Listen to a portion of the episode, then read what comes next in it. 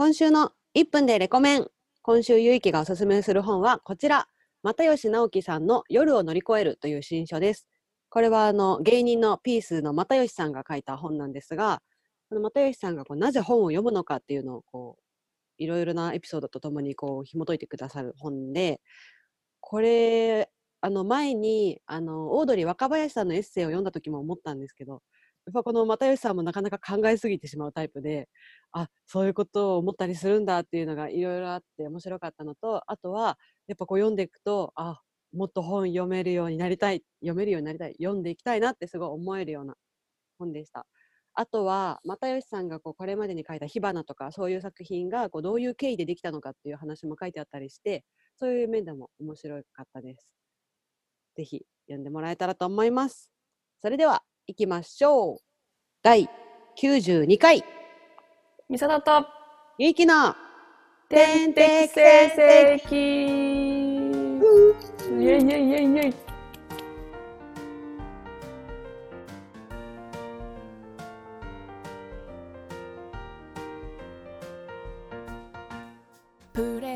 えっと最近ヨーグルトにこれ前は言ったっけ？あ言ってないわヨーグルトにシアキアシシアチアシードっていうなんかちょっとふお腹の中で膨れるものを入れるやつにハマってます。ジャブシェイカーのみさとです。えー、ハマってるものを言えばいいの？そうだね。ハマってるものあ最近でっかい白菜を買ったからそれでこうミルフィーユ鍋を一人用のねミルフィーユ鍋を作って食べるのにハマっています。ルボライターのゆいきです。このラジオは私たち異業種の2人が毎週交互に読んだ本を紹介する番組です。ということでさっき紹介したはい。又吉さんの本を今日は紹介したいと思います。イェイイェイイェイ面白そう。うん。じゃあその前にオープニングソングオーバーはい。はい。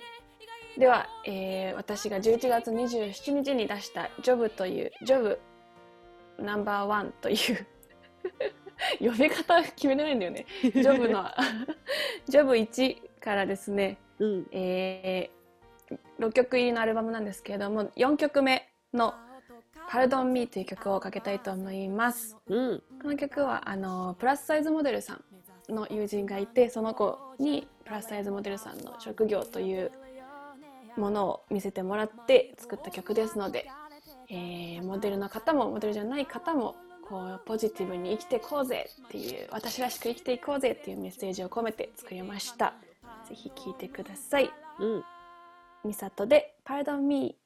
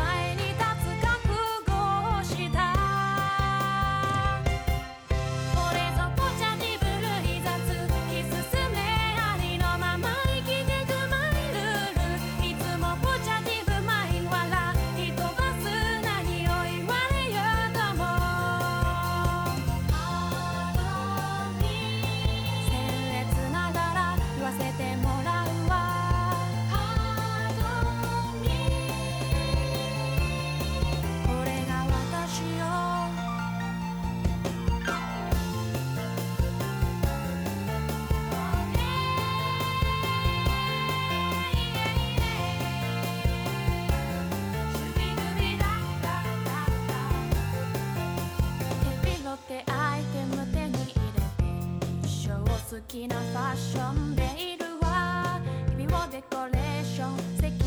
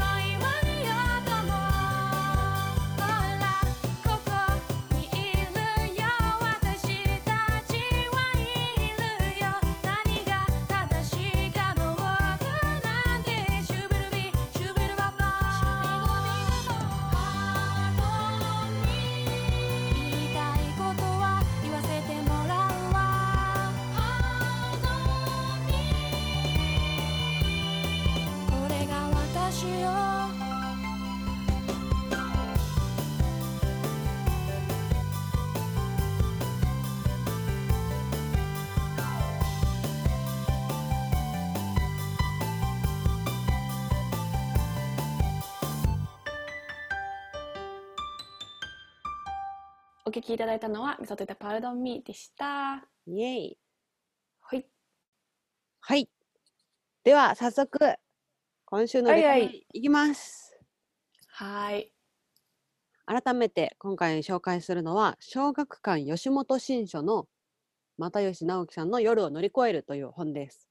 うんうん。これは、あの、前に、多分、一箱古本市に行った時に売ってて、あ、又吉さんの本なら面白そうだなと思って買ったのかなああ、へ多え分、そこでの出会いなんなだ。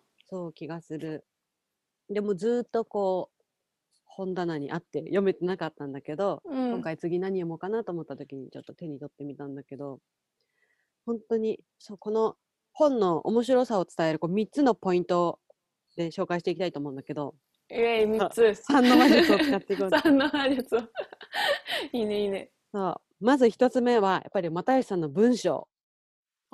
が最近ちょっとこう新書の中でも「ハウトゥー本」みたいな本を読んできたからかすごいこのエッセイみたいなノリで書かれている、まあ、交互体で書かれてるっていうのかな、うんうん。がすごい読みやすくてスルスル読めて楽しかったうんだ、ーん。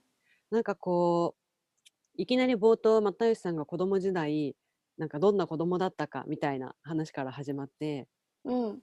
なんかこう家族でワイワイやってる時にお父さんがこうふざけて踊り始めてそれをなんか「おい直樹もやれよ」って言われてなんかビクビクしてたけど一応こうちょっと意を消してこう踊ってみたらすごい周りがドッと受けてうん。やったってその時多分こう初めて人前でやってた笑ってもらえるのが楽しいっていう感覚を身につけたんだけどお父さんに褒めてもらえるかなって思ったらあんま調子乗んなよってもう お父さんが自分に嫉妬して 怒られたっていうエピソードとかがしまず一番冒頭で紹介されるのね。なんかそういうちっちゃい時のなんかうん忘れてしまいそうなエピソードうん。がいきいきなり冒頭で紹介されて多分こう又吉少年はすごいその言葉にわーってなってなんかこうなんかここにも書いてあるんだけどこの時人を笑わす快感と同時に表現することのと恐ろしさも知ってしまいました。芸人でありながら臆病な僕の人格はこのような経験から形成されたのだと思いますって書いてあってだいぶトラウマやな。そうそうそう なんかそういうこうちっちゃなきっかけがこういつまでもこう又吉さんの中にこう積もってるんだなっていうなんか、まあ、繊細な方なんだなっていうね、うん。が伝わってきたりとかそういうこう又吉さんの人柄がすごい伝わってくる文章で、うんうんうんこの本とは関係ないんだけど私又吉さんのことをすごく好きになったエピソードがあって『ほうほアメトーーク』になんだなんて言うんだっけなあの実は仲いい2人組みたいなテーマう。で、うんうん。ちょっと具体的な名前忘れちゃったけど仲いい芸うんうん人みたいな感じで、又吉さんとあの千鳥の大悟さんがおー、意外。がそうあってうん。あのもうすごい飲むのが好きだしあの又吉さんが大悟さんのことをめちゃめちゃ尊敬してる、うん。ねうん。なんかその大悟さん大悟さんがもう動く純文学だみたいな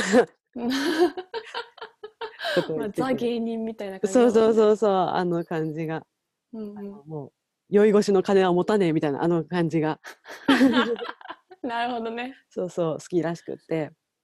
でなんかこういうところが好きなんですよとかこういうことがあってとかって話してる中で大悟さんがうん。いつも2人でこう飲み行った時になんかお金払ってないんだよねみたいな。こと大悟さんが言うのね、大悟さん先輩なんだよ、うんうんうなんかこうなんか気づくとなんかもうなんか終わってるんだよねみたいなこと言って、あそれってじゃあ又吉が払ってるってこと？ってなるじゃんうんみんなるが「どうなん?」ってなったら又吉さんがめっちゃなんかもう目泳ぐというか「あえっと」みたいなうんうんうん。なんか結局こう「うんともすんとも言わないんだけど なんかそのなんかその動揺する姿に私はなんかすごいグッときちゃってその先輩の手前自分が払ってるってさなんかまあ本当はなんていうか先輩が払うべきなのに後輩のうん自分が払っているという事実がなんかこう明るみになってしまったなんかそれを今までこう多分払ってきましたよなんて多分一回も言ったことないだろうしないだろうね。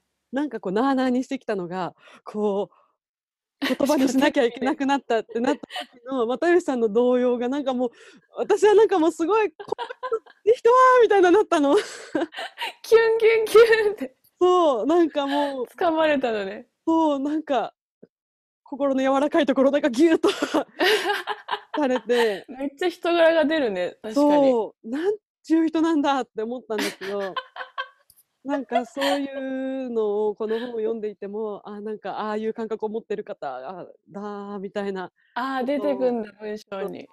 思いながら読んだ優しい人やな。そうそう優しい人なんだなっていう本ね。当におじゃないと綾部さんとやっていけないよね、きっと。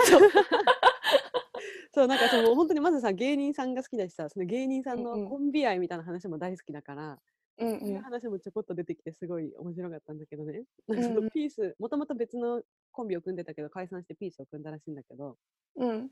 その時に、あの、この又吉さんは、綾部さんのどういうところがすごいと思ってるかっていう話があって、おお、あるんだ、それも本の中に。そうそう。綾部はバカですが、発想だけは誰かとの類似性がない。まだ世に出ていない何かを生み出す能力が突出しています。って書いてあるなるほど。なるほど。でも、もしかしたら、綾部のひらめきがすごいというのは、僕が勝手に抱いている幻想なのかもしれません。もうコンビを組んで10年以上になりますが、誰からも長所としてひらめきを称えられているところを見たことがありません。書いてあって。それも面白かった。ひらめいた結果がアメリカだったんだね、きっと、彼は。何やってんだろう、アメリカで。ね、エンターテイナー。ね。そう。とかね。で、あとその、まあ、そういう、又吉さんの、あ、で、ちなみに、あ、又吉さん結構こういうことも言うんだって思ったのは、なんかね、結構過激なことも本の中で言っていて、うん。へえ、主張が？そう、えっとね、いや、すごい熱いなと思ったんだよね。へえ。あの、本って、まあ、本を読む層ってさ、今なんとなくこう、そんなに多くいるわけじゃないじゃん。なん、まあ、なんて言うんだろう、うん多いけど、本を読まない人もいるわけじゃん。うん。で、そういう中で、こう、テレビとかで、今、なんだろうな、この本よりもこっちの本の方が面白いですよとかって言ってる人は緊張感がないって話が書いてあって、緊張感。そう、うん。その、この本を読むよりもこっちの方がいいですよっていうのが刺さるのって、本が好きな人だけでしょっていう話で、どこからお客さん確保しようと思ってんのと疑問に思うんです。同じジャンルから取り合ってどないすんねんやろ。えらい楽な仕事してはるなと思うんです。視野が狭い。へそんくらいの志なら他の人に譲った方がいい。新規で開拓する気概がないなら酒飲みながら出版不況を嘆いたりするのやめてなと思うんです。って書いてあって。ーおーみたいな。すごい。本の愛があるからこそだね。そう。でもなんかこれは芸人の時も、芸人としても思ってるらしくて、うんうん。芸人さんとしてこうライブをするときに、なんかこう、身内をね、お母さんとかバイト先の人を呼んじゃうとか、うんうんあとはもうこう、100人ぐらいのお客さんをこうみんなで取り合うとか、そんなことしててもはいはいしょうがねえだろって、うんいうことも書いてあったりして、うんうん。そう。同じお客さんを取り合っているだけだから永遠に会場のキャパを広げることができない。それでいてよ飲み屋でもっと広い劇場でやりてえなとか言う。できるわけないやん。自分たちがサボってるんやから。そういうライブはしっかりと淘汰されて終わっていきましたし、スターを生むことはできませんでした。って書いてあって、うんうん。すごいなんか、そういうちょっとこう熱い部分も見たりして、うん。そういうところもある方なんだなと思ったり。すごい俯瞰的だね。見ね方が。確かに。だし、そう、そうそう、なんかね、ちゃんとこう、そういう視点を持ってる人なんだなってうん。思うよね。っていうのが、意外な面かも。そうね。っていうのが、この又吉さんの、この本の魅力、その1、又吉さんの文章っていう。うんうん続いて、その2、はいうん本を読みたくなる。うんうん。この、あ、テーマだね。そう、そそうそう、なぜ本を読むのかっていうテーマのもと書かれた本なんだけど、こう、又吉さんの少年時代から芸人になってまでのいろんなエピソードが書かれてるんだけど、もうところどころに、この時に読んだこの作品は自分にこう影響しましたみたいなことが書かれてるの。へえ。がそう、すごい、なんか本当に本で形成されてるんだなと思うし、それをちゃんとさ、この時にこの本を読んでこう感じたっていうのがちゃんと残ってるのも素晴らしいなってそうだね。そう。まずね一番最初トロッコっていうトロッコは芥川龍之介のトロッコという方を中学1年生の時に国語の教科書の中で読んだんだって。うんうんでその時に思ったのが又吉少年はこの主人公めっちゃ頭の中で喋ってる。俺と一緒ぐらい喋ってるって思ったんだって。まず最初に思ったのはそのことでした。こんなに考えているやつが他にもいるんだ。そして決定的だったのは中学2年の時に読んだ太宰治の人間失格でした。うん。は僕にとって一番頭の中で喋っている小説でした。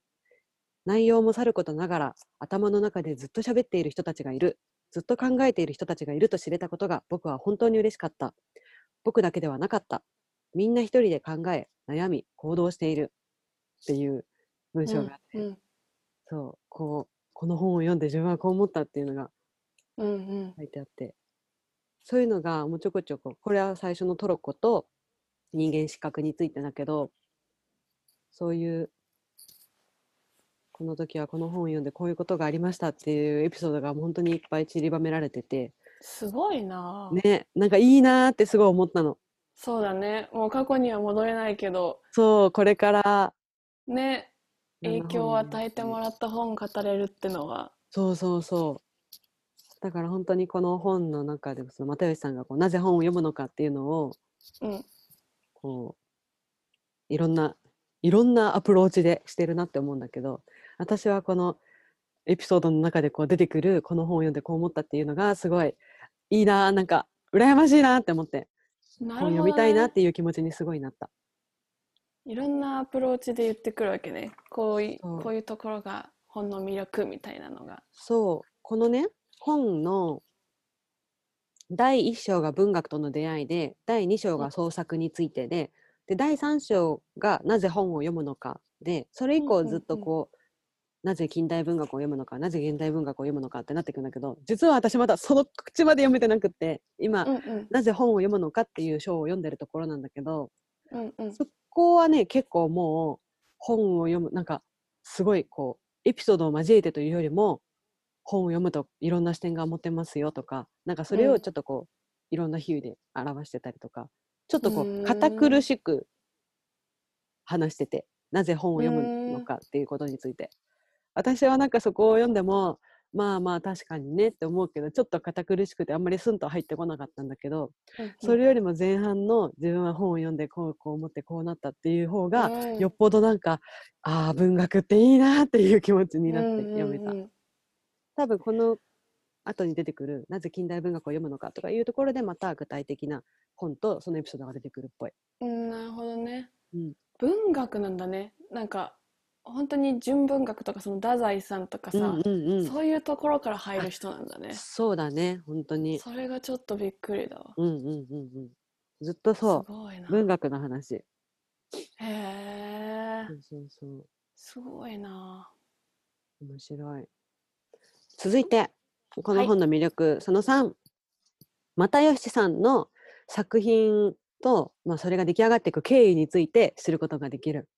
うんうんうんうん。やっぱ又吉さんといえば「火花」っていうあの芥川賞を取った本だと思うんだけどうん。その本を書く前にも、まあ、いろんなこうコラムを寄稿したりとか本出したりとかっていろいろされていた方で、その火花に至るまでの自分がその文章を書いてお金をもらった経験についてこういろいろ最初はこれでしたとか次にこういうきっかけでこういう本が出ましたみたいなことがいろいろ書いてあるんだけどうんそれの話もすごい面白かった。一番最初はあの吉本の劇場で配っている吉本の広報誌マンスリー吉本の中で若手芸人がコラムで競い合うっていうコーナーで文章を書いたのが一番最初でもそれもなんか、まあ、ぎ芸人として暇な時だったから400字のコラムの中にいかにこう文章を詰め込むかっていうのにすごいもうそこにもう注いでた時間を注いでたうん。みたいな話があって、なんかすごい私は私もこう文章を書いてね食っていく人間になりたいなっていう気持ちがあるうん。中で、なんかもう見習わなきゃなってすごい思ったんだけどうんうん。誰よりも時間があったので真剣に400字の中にどれだけ情報を詰め込むか言い回しをどうするかということを毎月工夫していました。うん毎回書き上げると800字はある。多い時は1600字もある。それを400字にするのですがごっそりカットするのではなく内容はそのままで言葉を置き換えて圧縮する作業を続けました。って書いてあって。うーんっていう例があるんだけど精神内部で違った方向に進む力と力がぶつかり合う状態っていう 言葉を か葛藤という言葉に単語に置き換えて文字数を大幅にカットする。なるほどなるほど。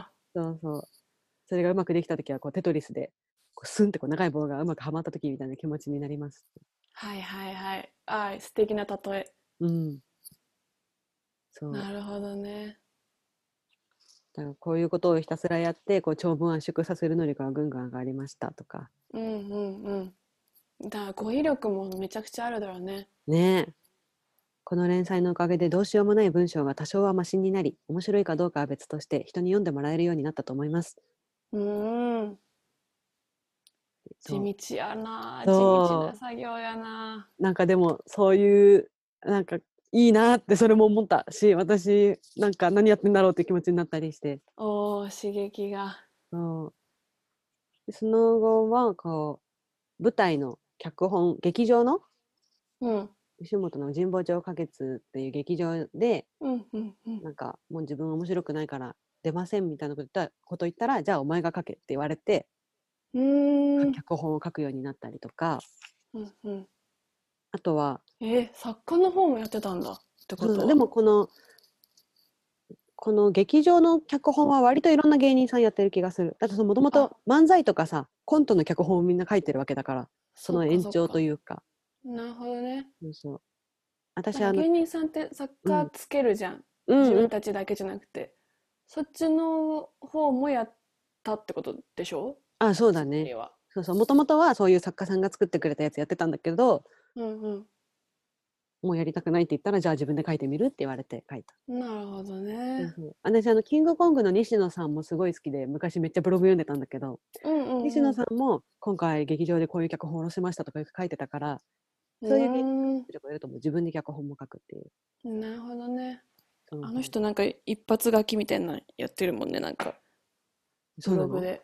なんか書き直ししないみたいなことをへえやってるとわかんない。そのその時だけかもしれないけど、私も見てる時があって、うんうん文章書き直さずにもう思ったまま書きますみたいな。えー、スタイルがあるんだね自分のそうそう。いや、無理やんって思いながら 思ってたけど。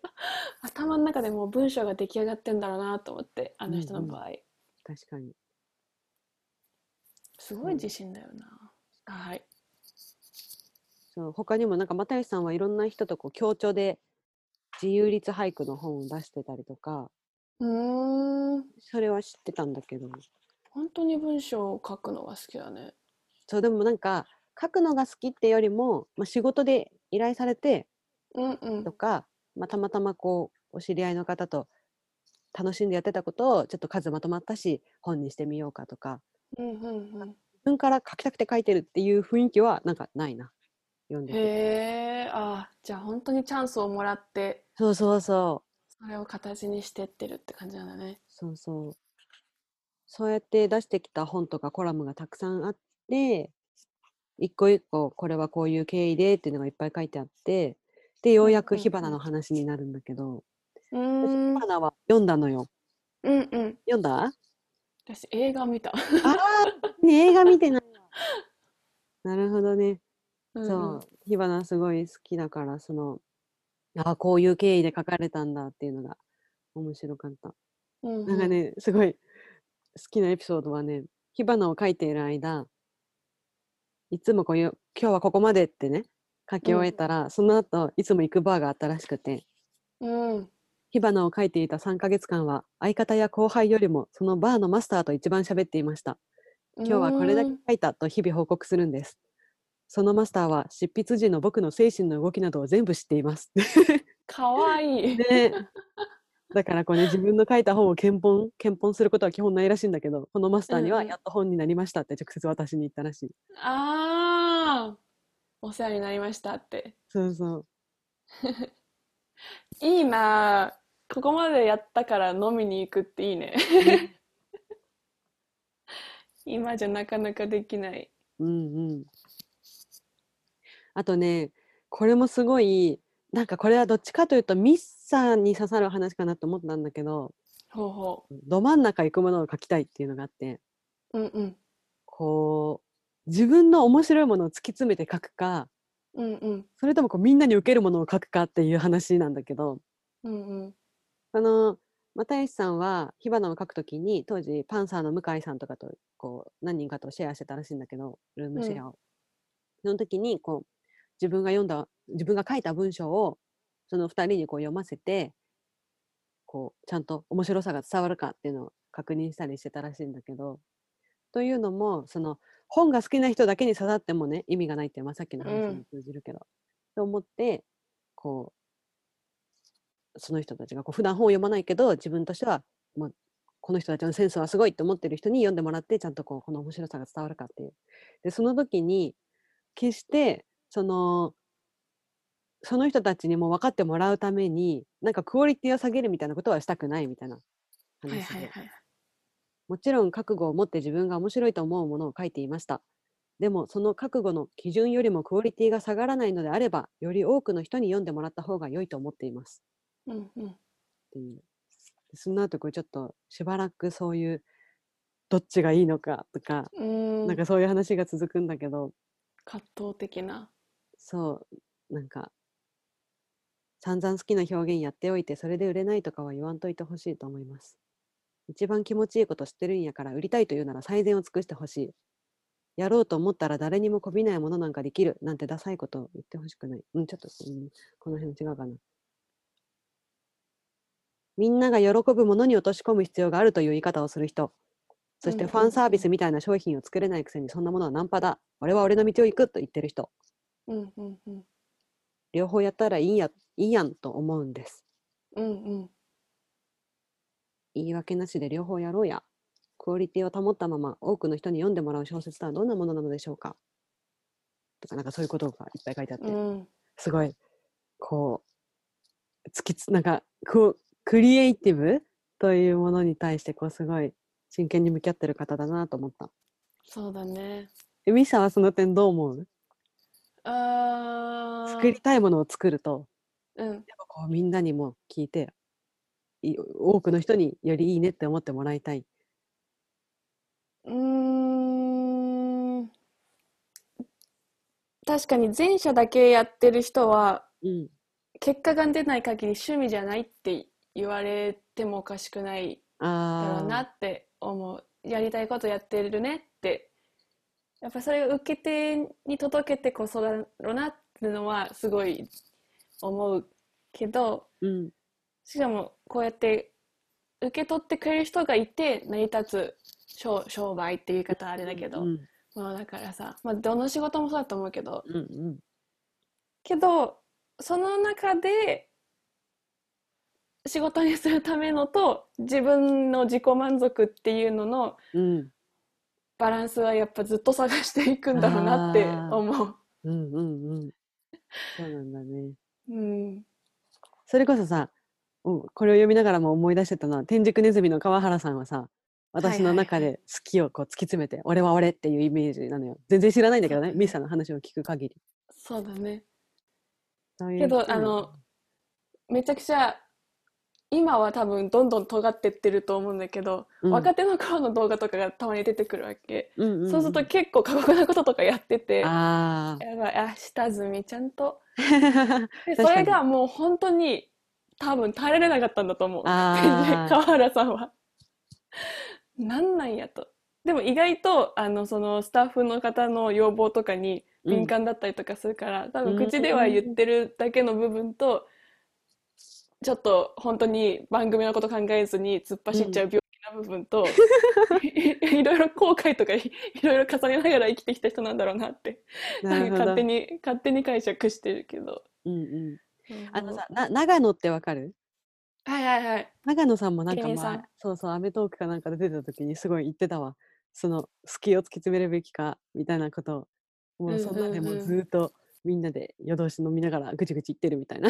うんうんうん。やっぱみんなねそういうこともぶつかるんだろうね。で私の場合はそれこそジョブシンガーっていうものがそれこそ、自分の人生じゃなくて他の人の人生をどう解釈するかみたいなところでなるべく寄り添いたいなっていう思いでうん、曲は作ってるから、うん、そういう意味ではすごい分けさせてもらえいや分け分けられてる気がする自分の中では。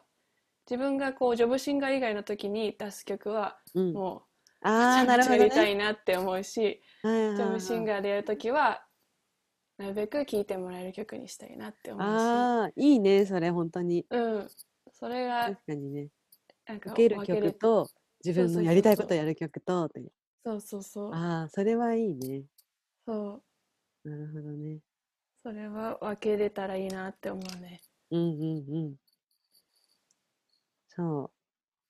以上、私がこの本のはい魅力と思った3ポイント。1つ目、又吉さんの文章力。2つ目、うん本を読みたくなる文章。で、3つ目がこう又吉さんの作品がこう作られる経緯が知れるっていううんところなんだけど、もう一個、まあ、さっき話せばよかったんだけど、こうなぜ本を読むのかっていうところに書いてあって、うんうんこの間もちょっと話題になって、これこれってなったなっていうのが、こう、又吉さんがね、僕が本を読んでいて面白いな、この瞬間だなと思うのは、普段からなんとなく感じている細かい感覚や自分の中で曖昧模糊としていた感情を文章で的確にうん。うん表現された時です。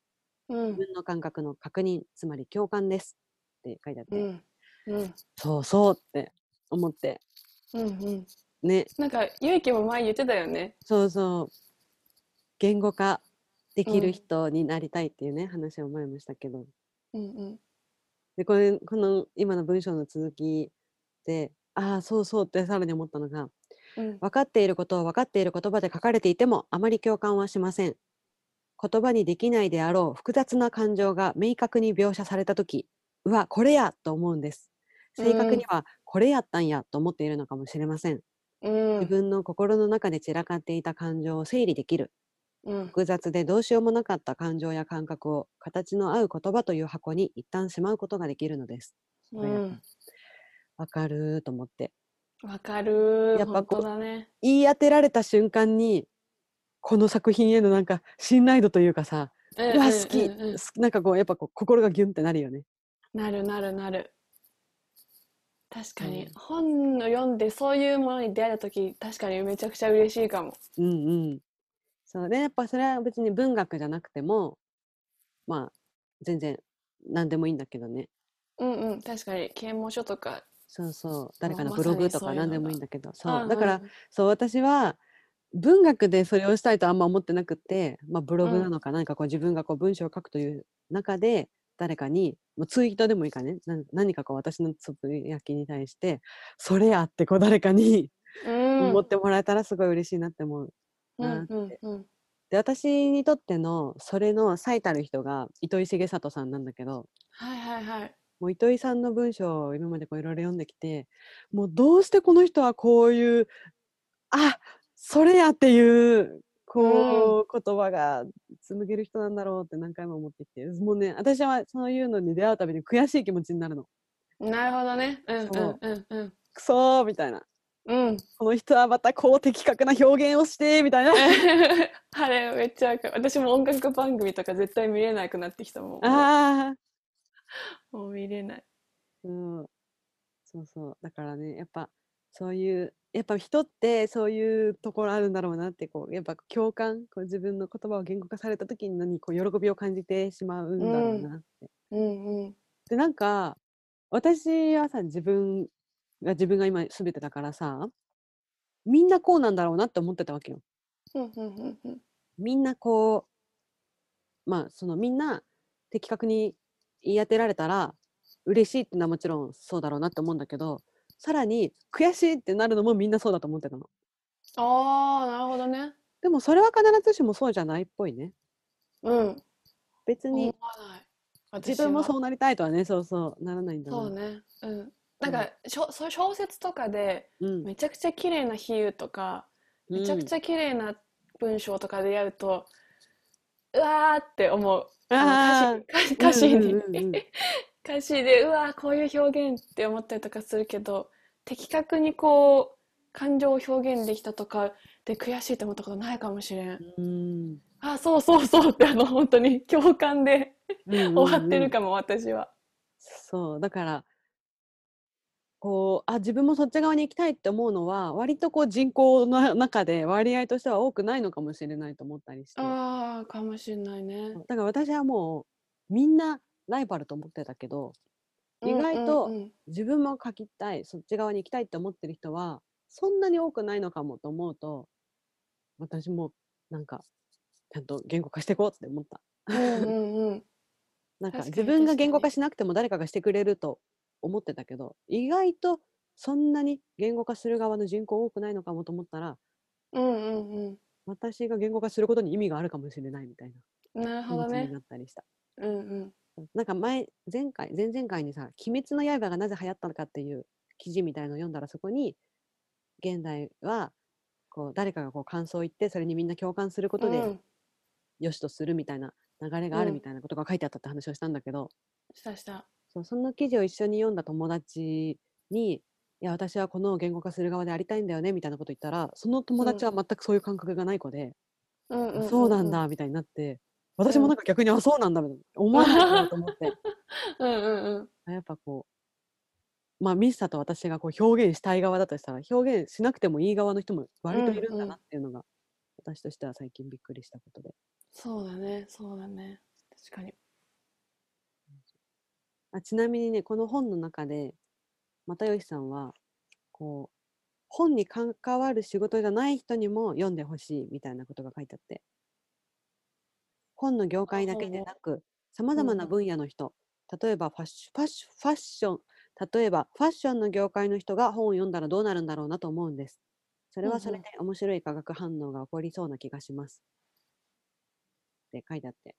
うんうん。でこれは例えばミスさんも音楽の人だけど本を読むっていうのもそうだなって思って読んだ。そうだね確かに。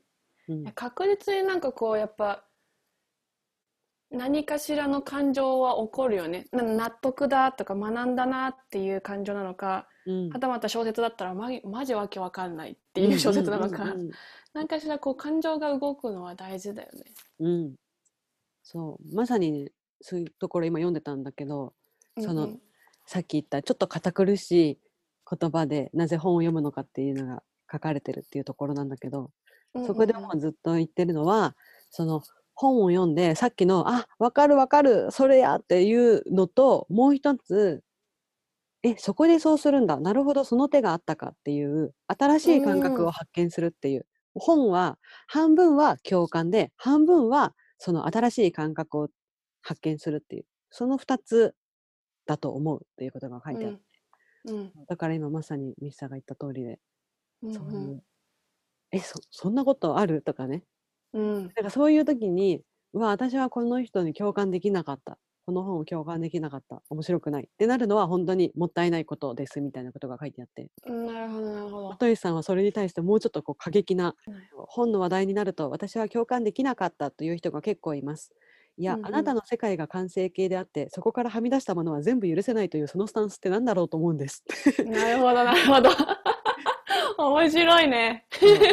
あなたも僕も途上だし未完成の人間でしょう。それをなぜ共感できないというキラーワードで決めつけてしまうのか。共感できないという言葉でその作品を規定しない方がいいと思うんです。むしろわからないことの方が自分の幅を広げる可能性があります。書いてあって。なるほどね。そう。じゃああれだね。あの前にさ川原さんがさ好きと嫌いうんで語るみたいなやった時にさ、嫌いじゃなくて分からなかったとか感じで言った方がいいのかもね。私の世界にはの話思い出した。あねまだまだこのお笑いはなかったとかまだこのご飯の味はなかったとかさ、うんうんうんうん。これ私は分かんなかったわって言い方がベストなのかもしれないね。ね。なんかそう、嫌いって言ってしまうのはもったいないっていうね。うんうん。なんかなるほどなと思った。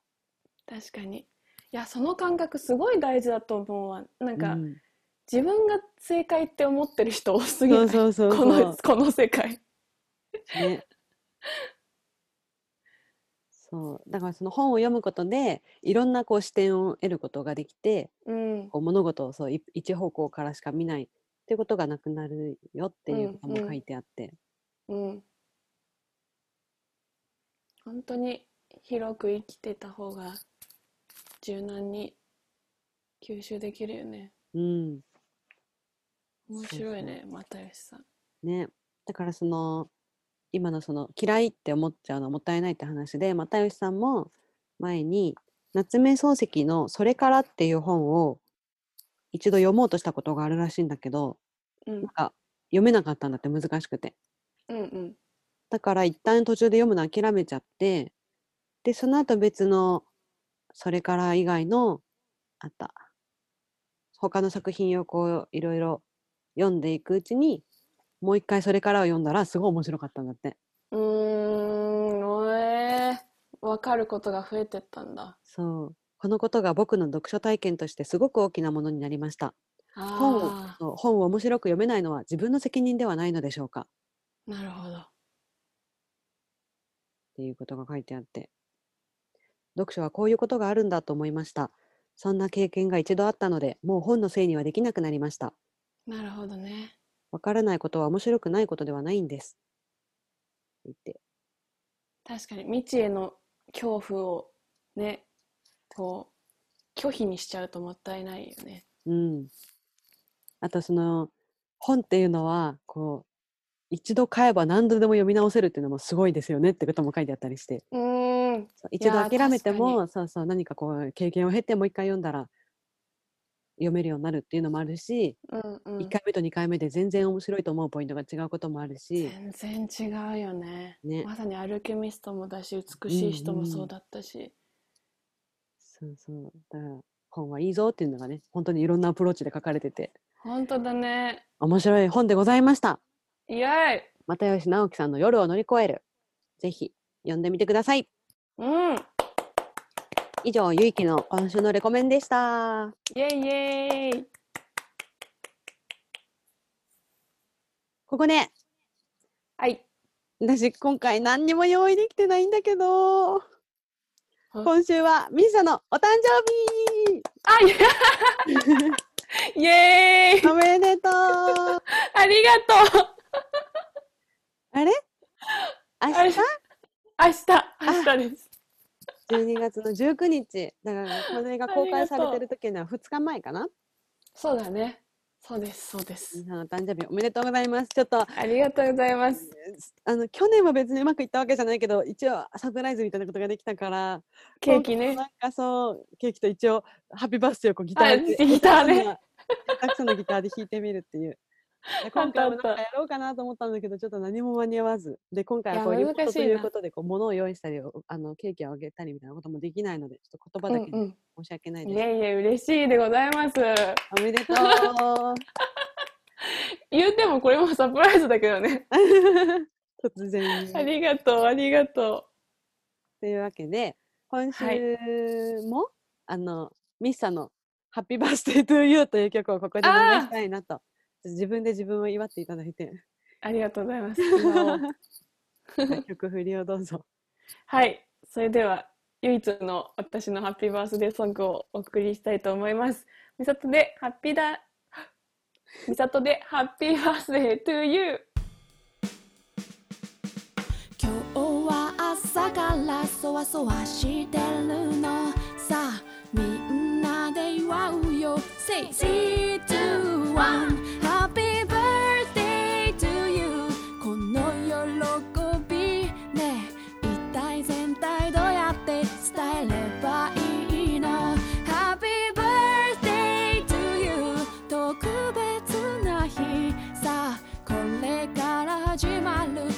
な時間が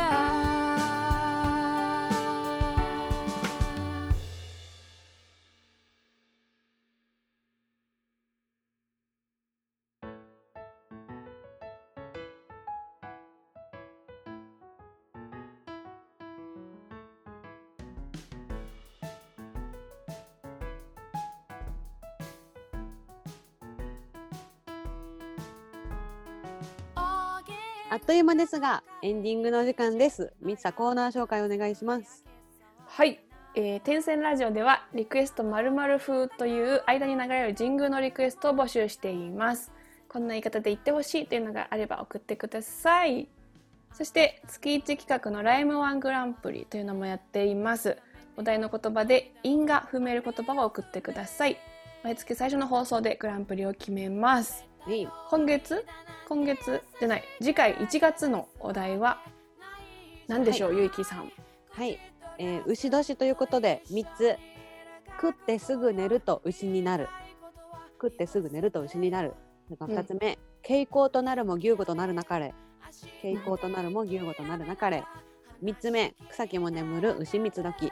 草木も眠る牛蜜時。この3つのワードでそれぞれ因が踏める言葉考えて送ってきてください。ぜひぜひ頭の体操にうんやってみてください。はいお。もろいよね。うん。はい、お願いします。お願いします。番組への感想やこんなトークテーマで話してほしいというのもお便りも待っております。うん。あとおすすめの本とかももしあれば、まあ読めるかわかんないけど もしあればうん。送ってください。選択肢はね、多い方が嬉しい。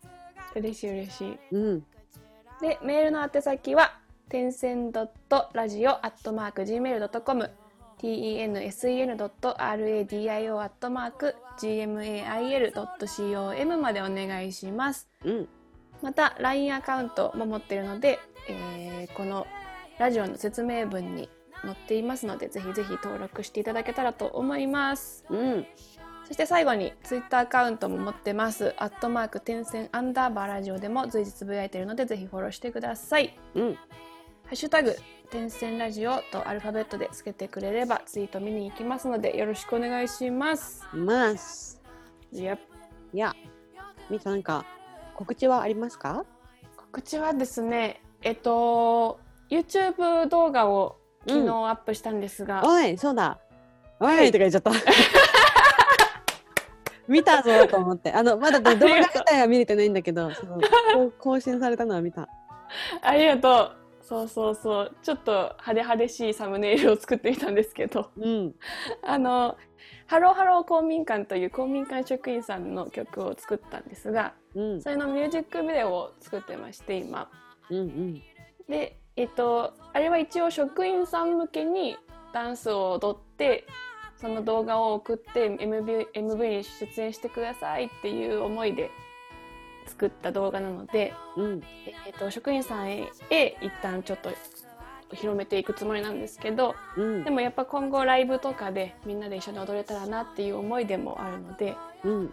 ぜひあそもそもどんな動画を上げたかってとこなんですけどうんうん。ハローハロー公民館の、えー曲ですごいノリのいい曲なのでそこで踊れるようなダンスを振り付けしてもらったのでその振り付けの動画が、練習用動画が上がっておりますぜひ、えーみんなで覚えて踊れる日が来たらいいなと思いながらうん。いますので、いいぜひぜね。ひ踊ってみてください自宅作業の人はあの運動にもなると思うからうんうんうんうん。ぜひ踊ってみてくださいいいね。え、これはもうその公民館の方々にもこれ見てやってくださいって言ってるの？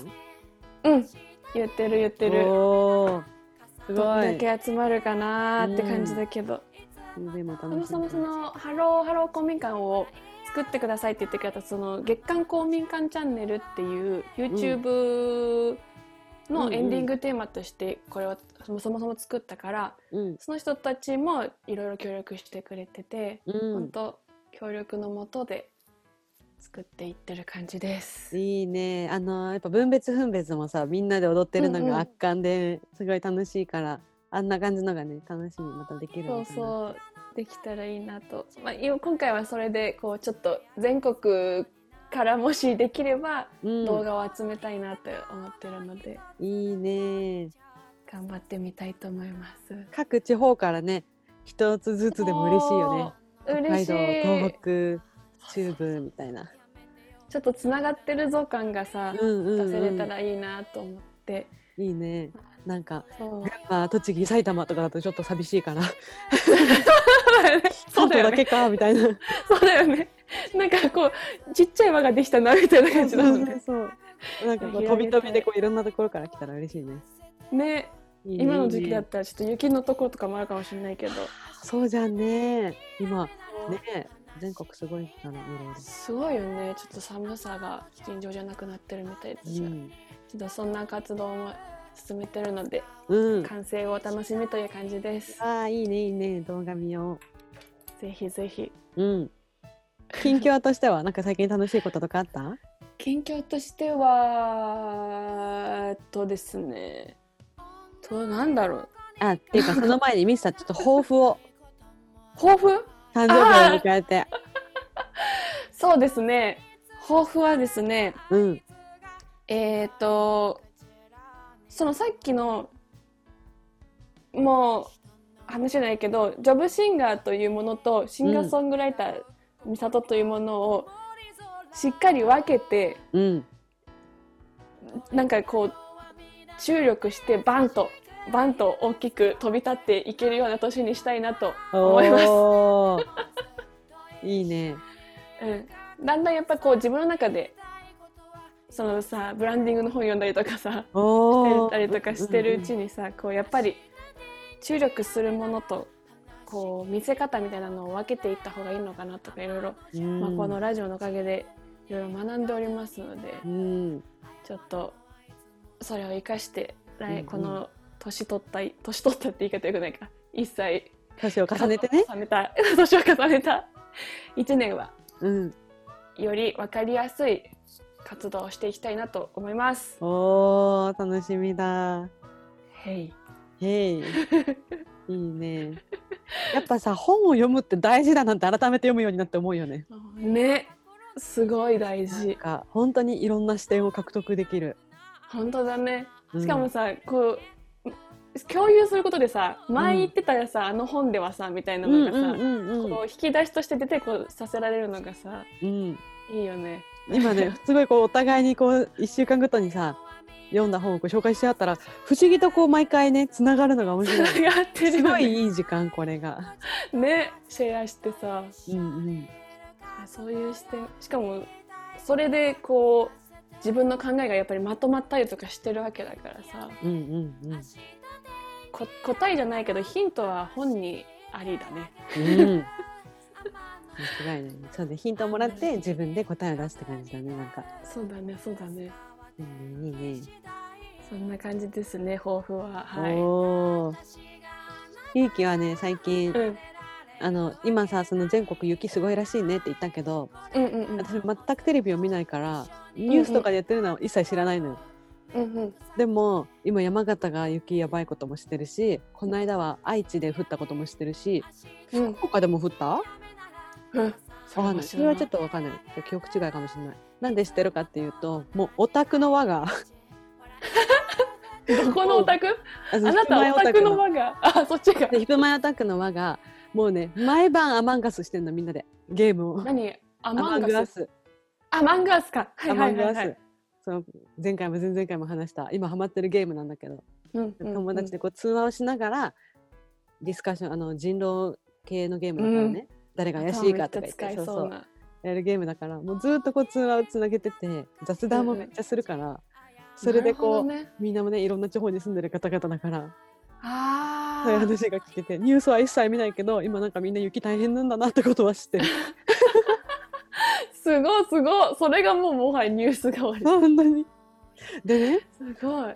そうあそうそれで言うとあのこの間友達の結婚式に行ったんだけど、はいはいはい。なんかすごい疲れちゃってもう結婚式に行く前からなんか普段なんか持ってるからバカ歌だったって言ってたね。そうそうそう疲れちゃってあーってなってたらそれをもう今私ヘトヘトすぎて結婚式場行ったら行って誰かがもしコロナ持ってたら持って帰っちゃいそうだわみたいな。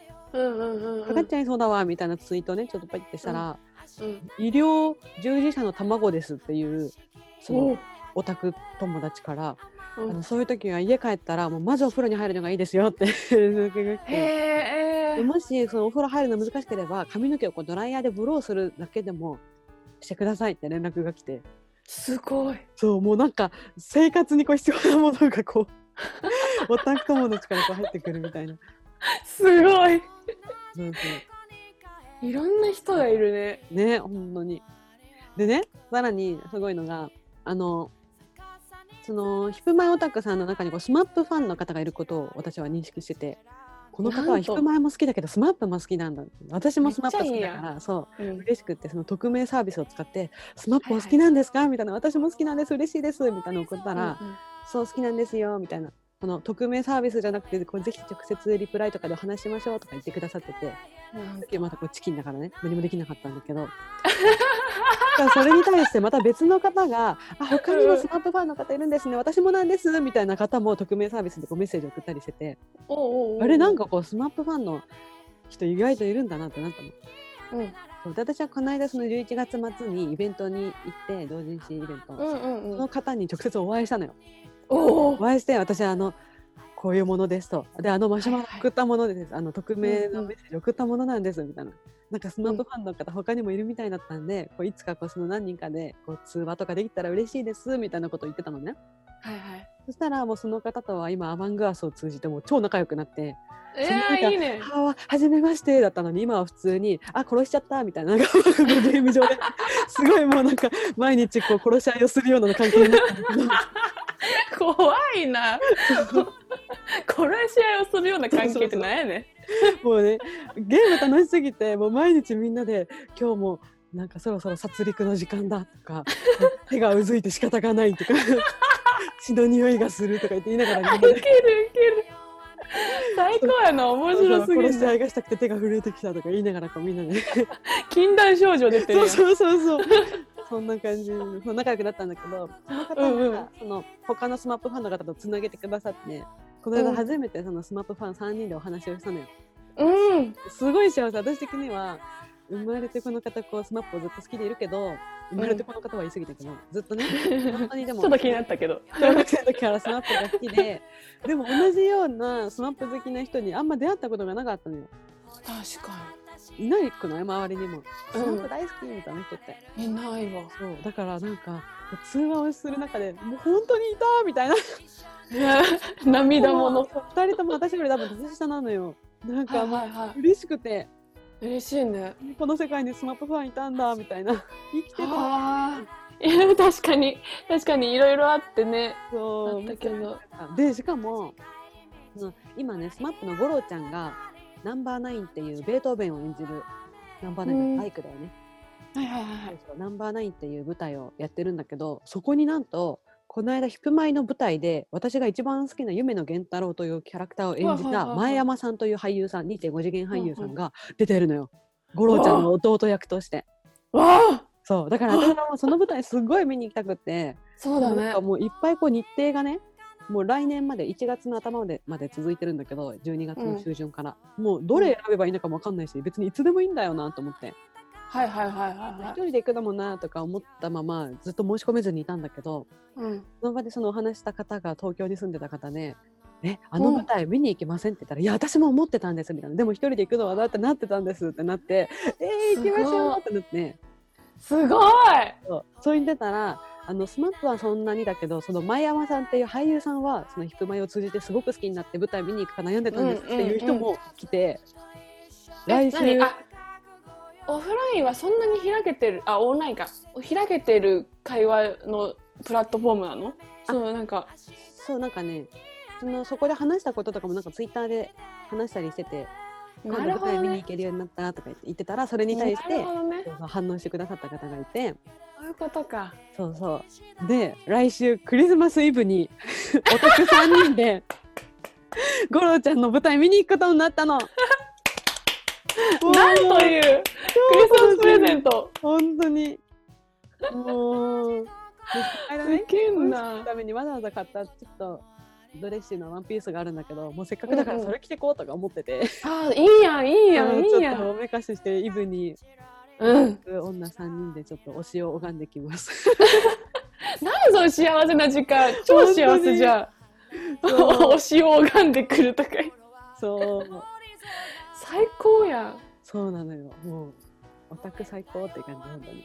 そうだねそうだねめちゃめちゃ楽しんでる、今。全てがそれ中心に回ってるよね多分本当に。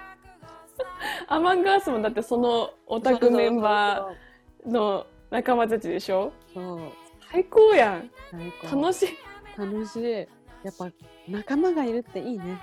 いいね。本当に。でももクロはもともとそういう仲間がいてだからどんどんももクロライブ行くのが楽しかったし終わった後みんなで感想戦するのも楽しかったしって感じで、うん。で、ひくまえは最初一人でハマったんだけどこうお絵かきアカウント作ったらこうどんどん広がってうんうん。こうねそうできて。でスナッかプにうんうん。関してはいなかったのよねそういう人が。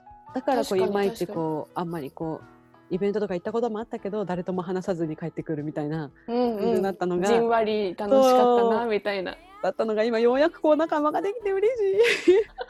スマップのオタクファンオタク仲間もようやくできたスパスマップ確かに聞いたことなかったわなんか。みんな、うん。そのジャニーズはジャニーズでも嵐だったらこいるよね同年代いっぱい。うなんかこうポチラほらちらほら私も私もみたいな感じだったけど、うんうん。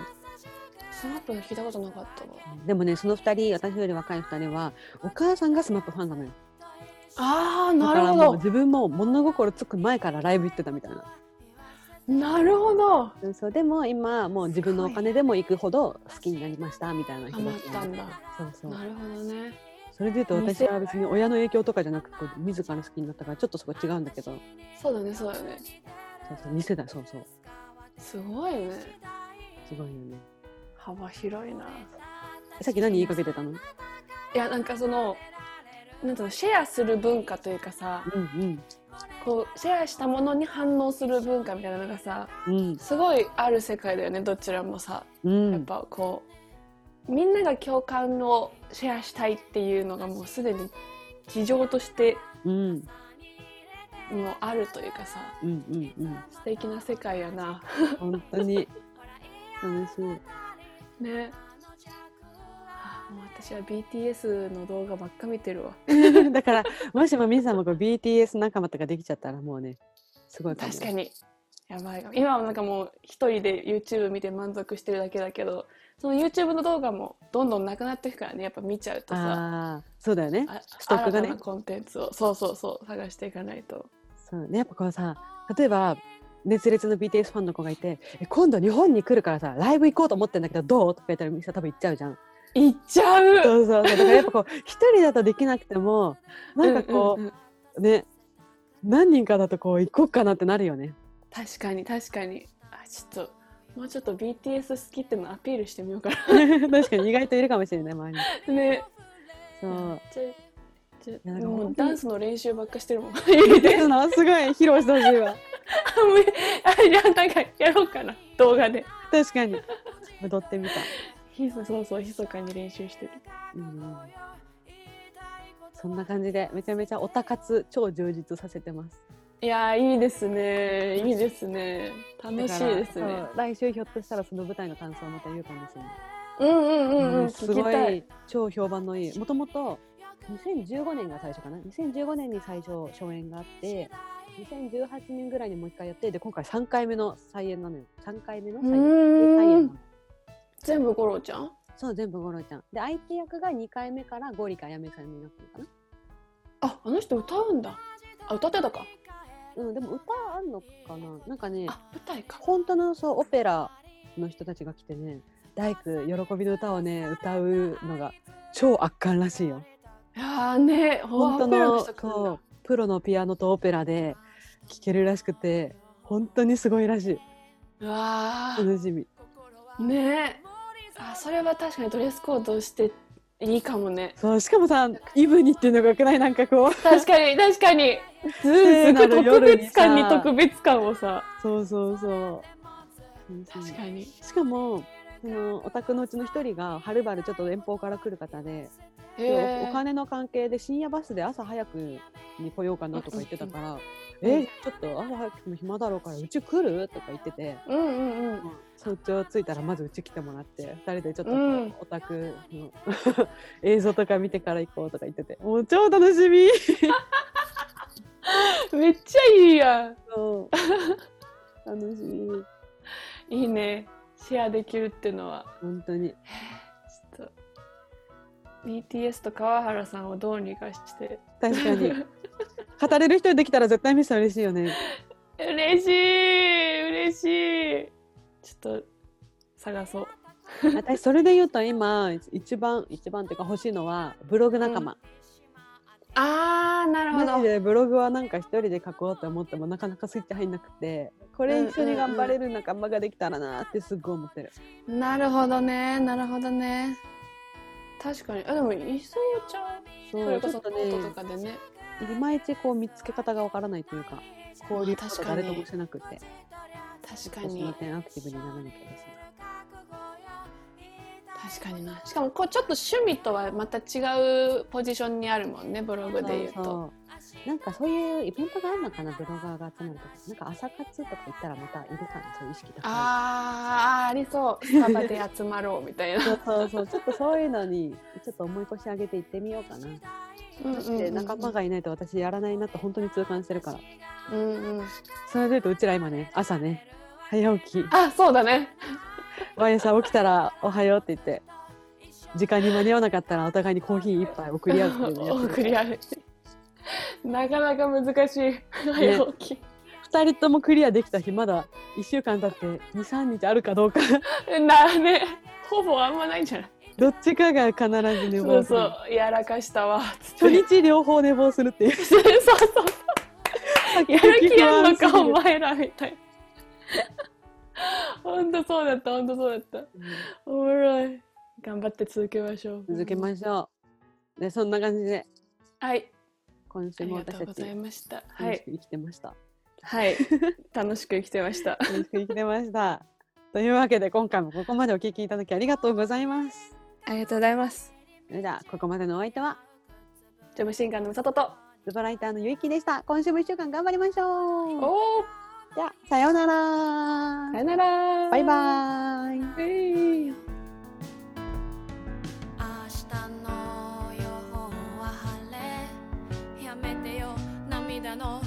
の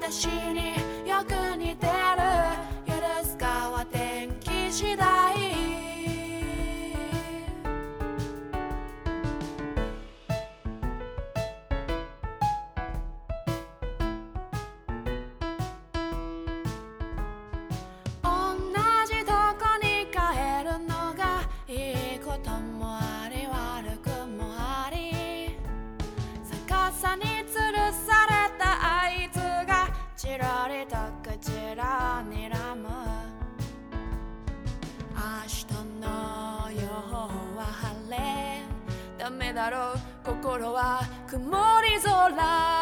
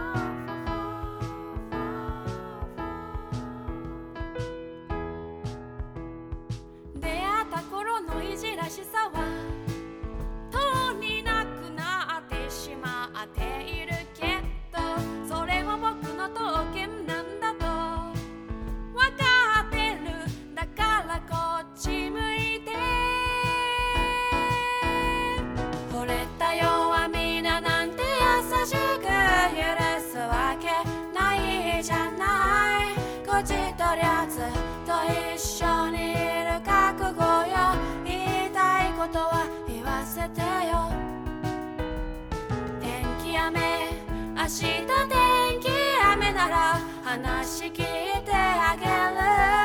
天のジャックな私によく似てる。許すかは天気次第。惚れた私が